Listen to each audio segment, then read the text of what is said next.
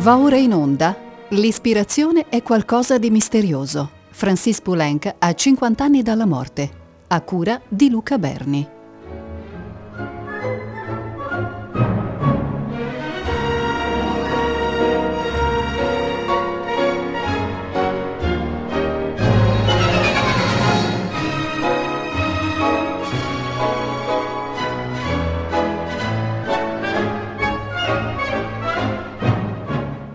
Benvenuti all'ascolto dell'ottava trasmissione de L'ispirazione è qualcosa di misterioso. Francis Poulenc a 50 anni dalla morte. Quest'ottava trasmissione tratta composizioni dal 1949 al 1952, sostanzialmente dal concerto per pianoforte e orchestra alla sonata per due pianoforti.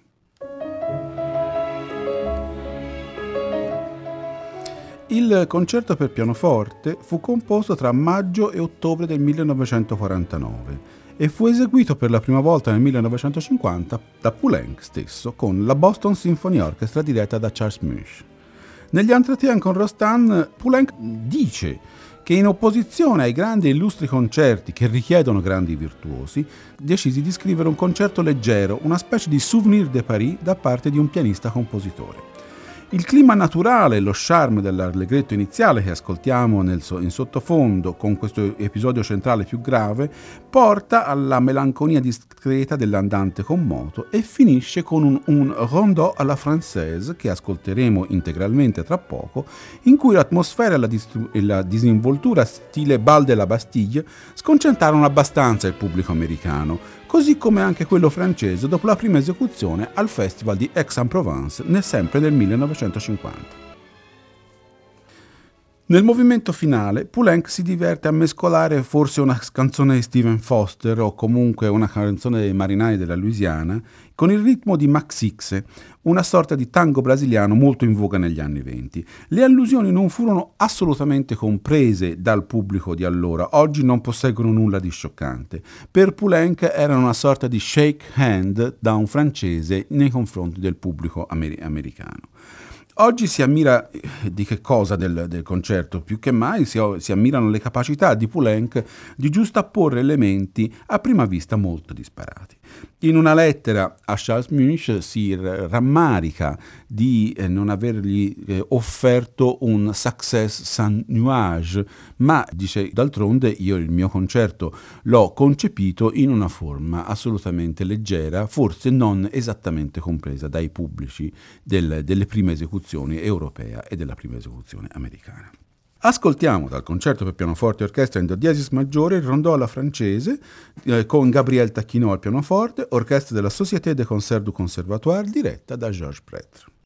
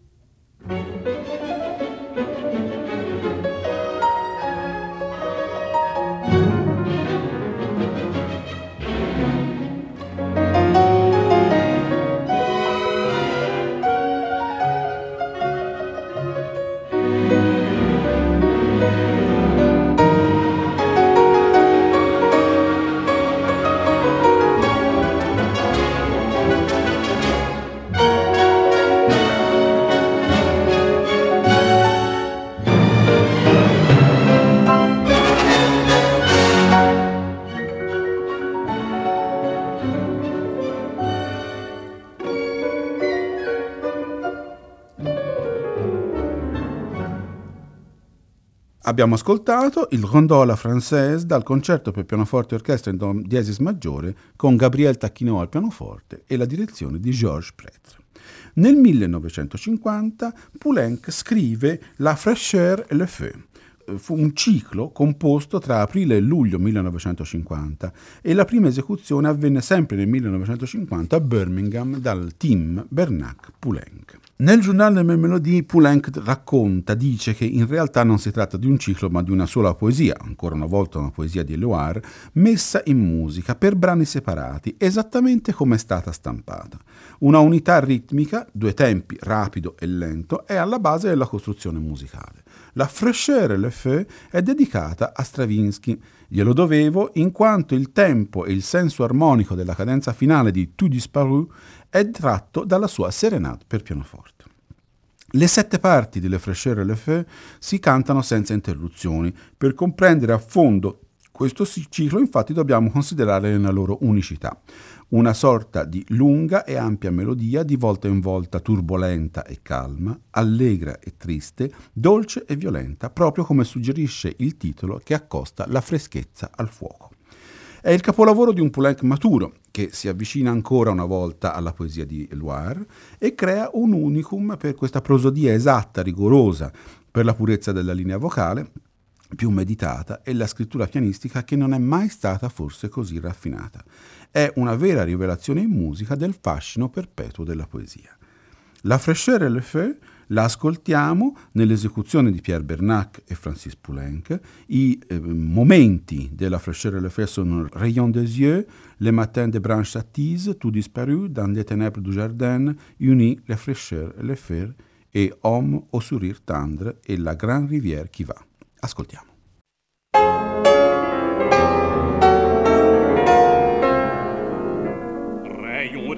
Et des soleils, des ramures et des fontaines, lumière du sol et du ciel, de l'homme et de l'oubli de l'homme.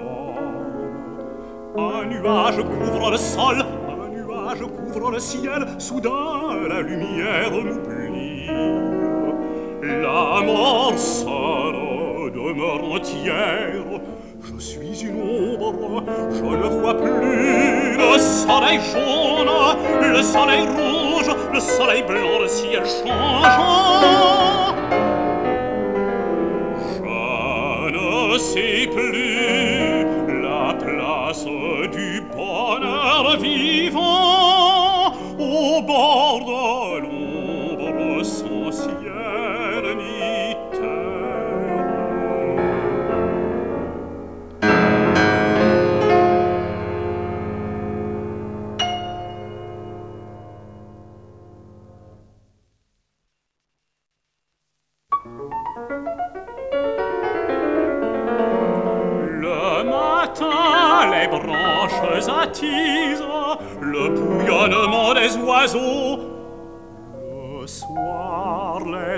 arbres sont tranquilles. Le jour frémissant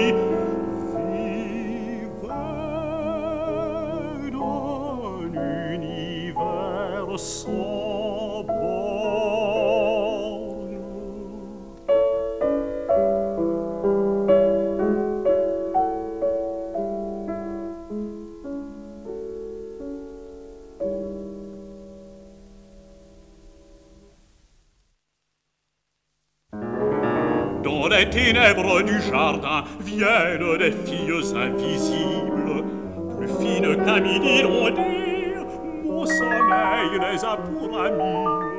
Elles m'enivrent en secret de leur complaisance aveugles.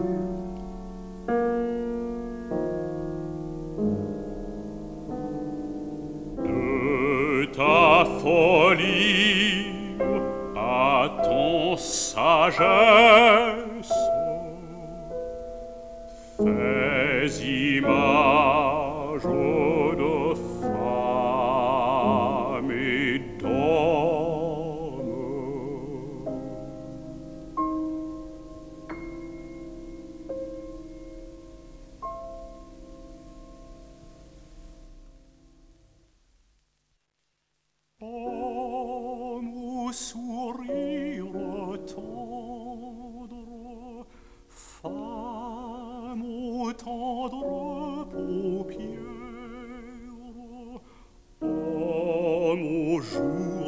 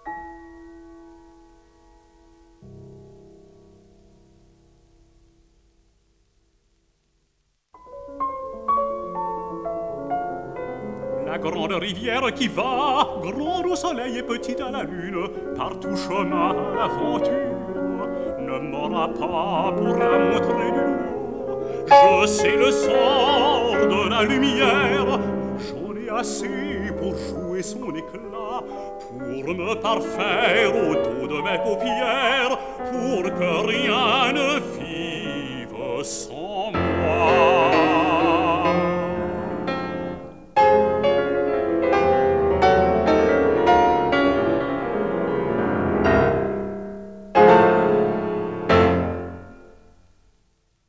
Abbiamo ascoltato La fraîcheur et le feu nell'esecuzione di Pierre Bernac e Francis Poulenc al pianoforte.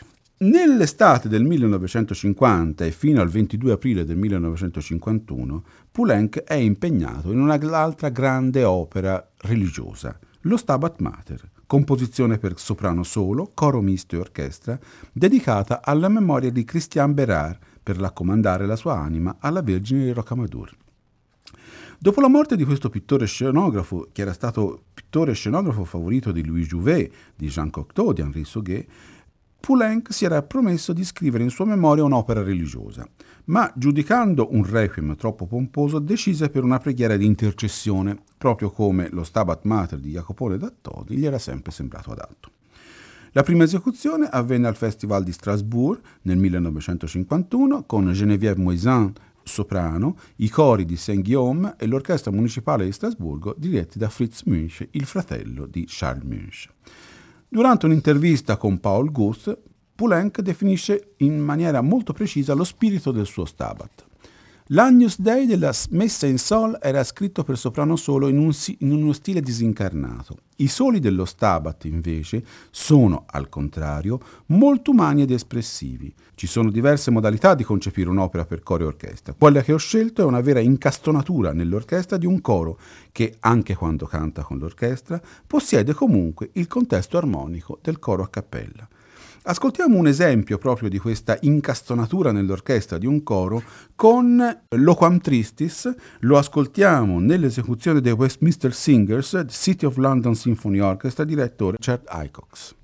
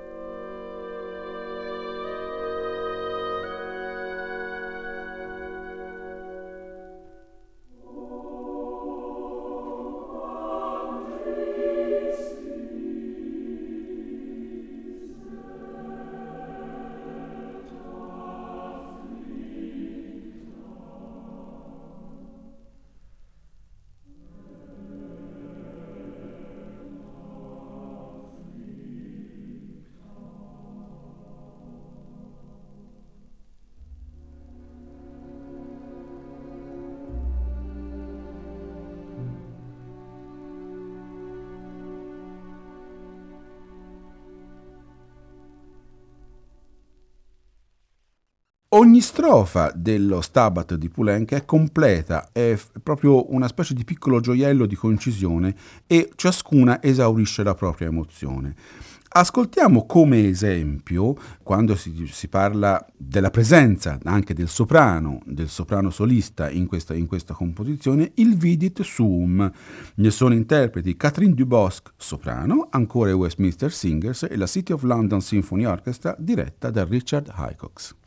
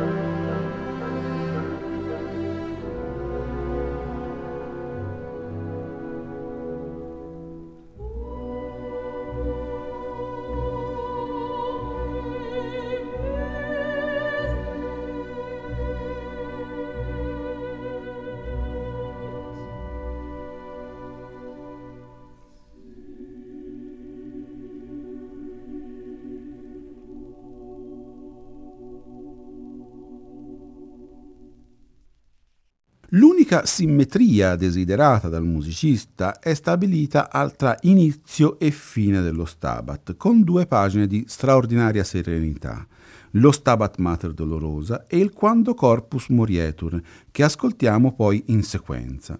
Le due pagine determinano il clima generale della composizione ed è grazie a questi che i passaggi drammatici rivestono ancora una maggiore potenza espressiva. Il senso di completezza poi di ogni, di ogni strofa procede lo stesso tipo di impaginazione musicale che vedremo nella prossima puntata con la grande opera lirica I Dialogue de Carmelit. Ascoltiamo in sequenza Stabat Mater Dolorosa, primo numero dello Stabat di Poulenc, e il Quando Corpus Morietur, ultimo numero dello Stabat di Poulenc. Ne sono interpreti Westminster Singers, City of London Symphony Orchestra, diretti da Richard Hycox.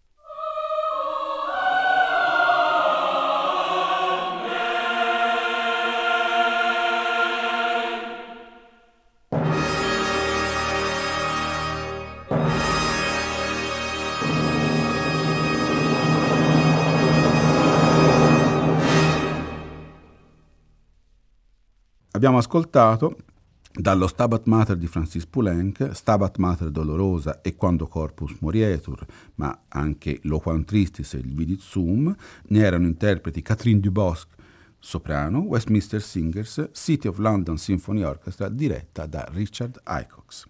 Nel 1951 eh, Poulenc scrive ancora un'opera di carattere religioso, i Quatre Mottet de Noël, i quattro mottetti per Natale, O Magnum Mysterium, quam vidistis pastores dicite, Videntes stellam, Odie Christus natus est. Sono una pagina sacra che sono la replica gioiosa ai precedenti Mottet pour le temps de pénitence. Il modello è da ricercarsi nella musica dello spagnolo Victoria, per cui Poulenc aveva una sconfinata ammirazione. Ascoltiamo il Videntes Stellam dai Quatre Motet pour le temps de Noël con The Sixteen diretti da Harry Christophers.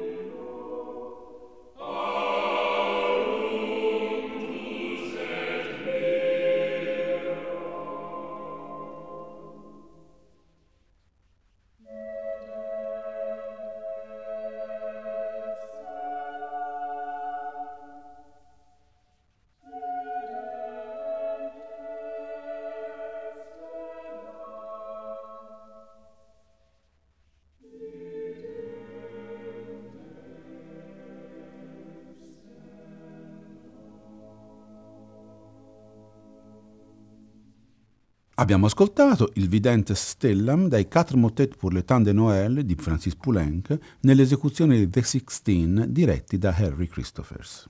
Per un errore nella compilazione dei testi ho indicato il Septuor come brano conclusivo di questa puntata. È stato trattato invece in una delle prime puntate.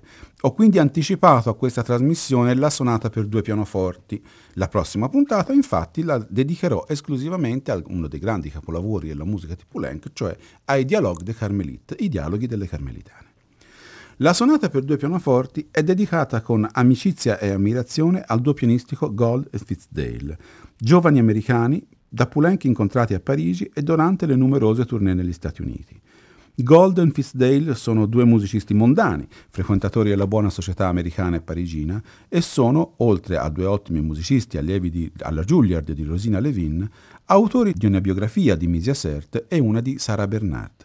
Coppia nella vita, scrissero diversi articoli di cucina per Vogue, raccolti nel Gold and Fitzdale Cookbook dedicato a George Balanchine.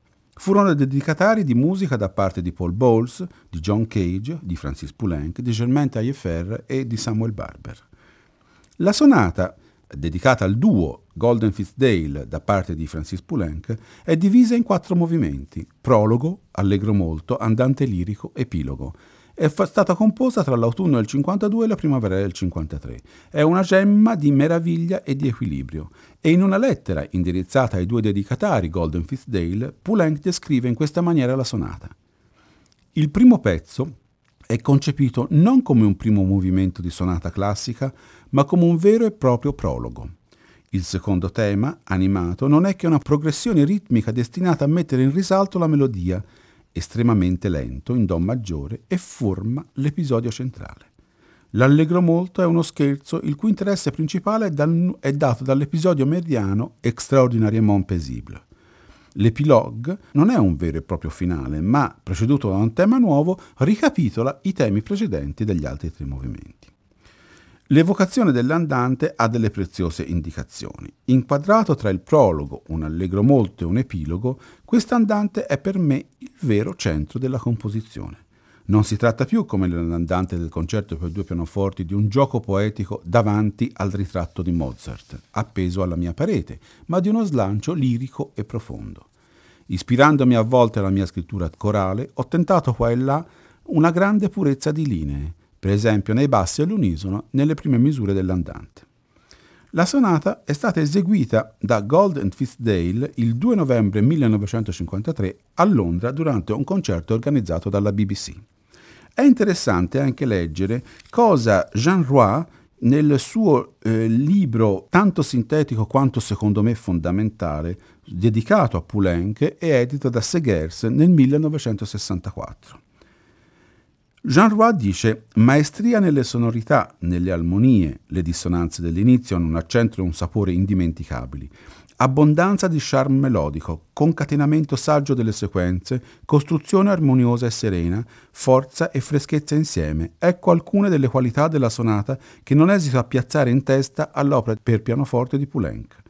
Noteremo tuttavia che il musicista, secondo la sua abitudine, costruisce senza sviluppare, giustappone, concatena, ordina con un'abilità i contrasti e maneggia sottili transizioni e fortunatamente sfugge alle regole sacrosante della forma sonata, creando una forma che gli è propria e che riveste una rimarchevole unità. Dalla sonata per due pianoforti ho scelto di farvi ascoltare il terzo e il quarto tempo, l'andante lirico e l'epilogue. Ne sono interpreti Seta Daniel e Jeremy Brown ai pianoforti.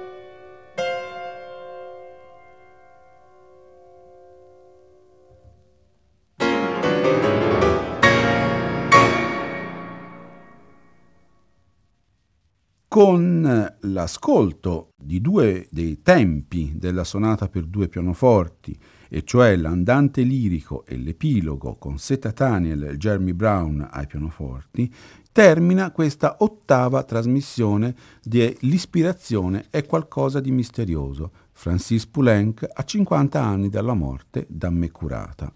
Vi do appuntamento alla nona trasmissione tra una settimana in cui parleremo diffusamente del grande capolavoro di Francis Poulenc, Le Dialogue de Carmelite. Con questo ringrazio Valentina Marchi per l'apporto tecnico e vi saluto e vi auguro ancora buon ascolto delle trasmissioni di Rete Toscana Classica.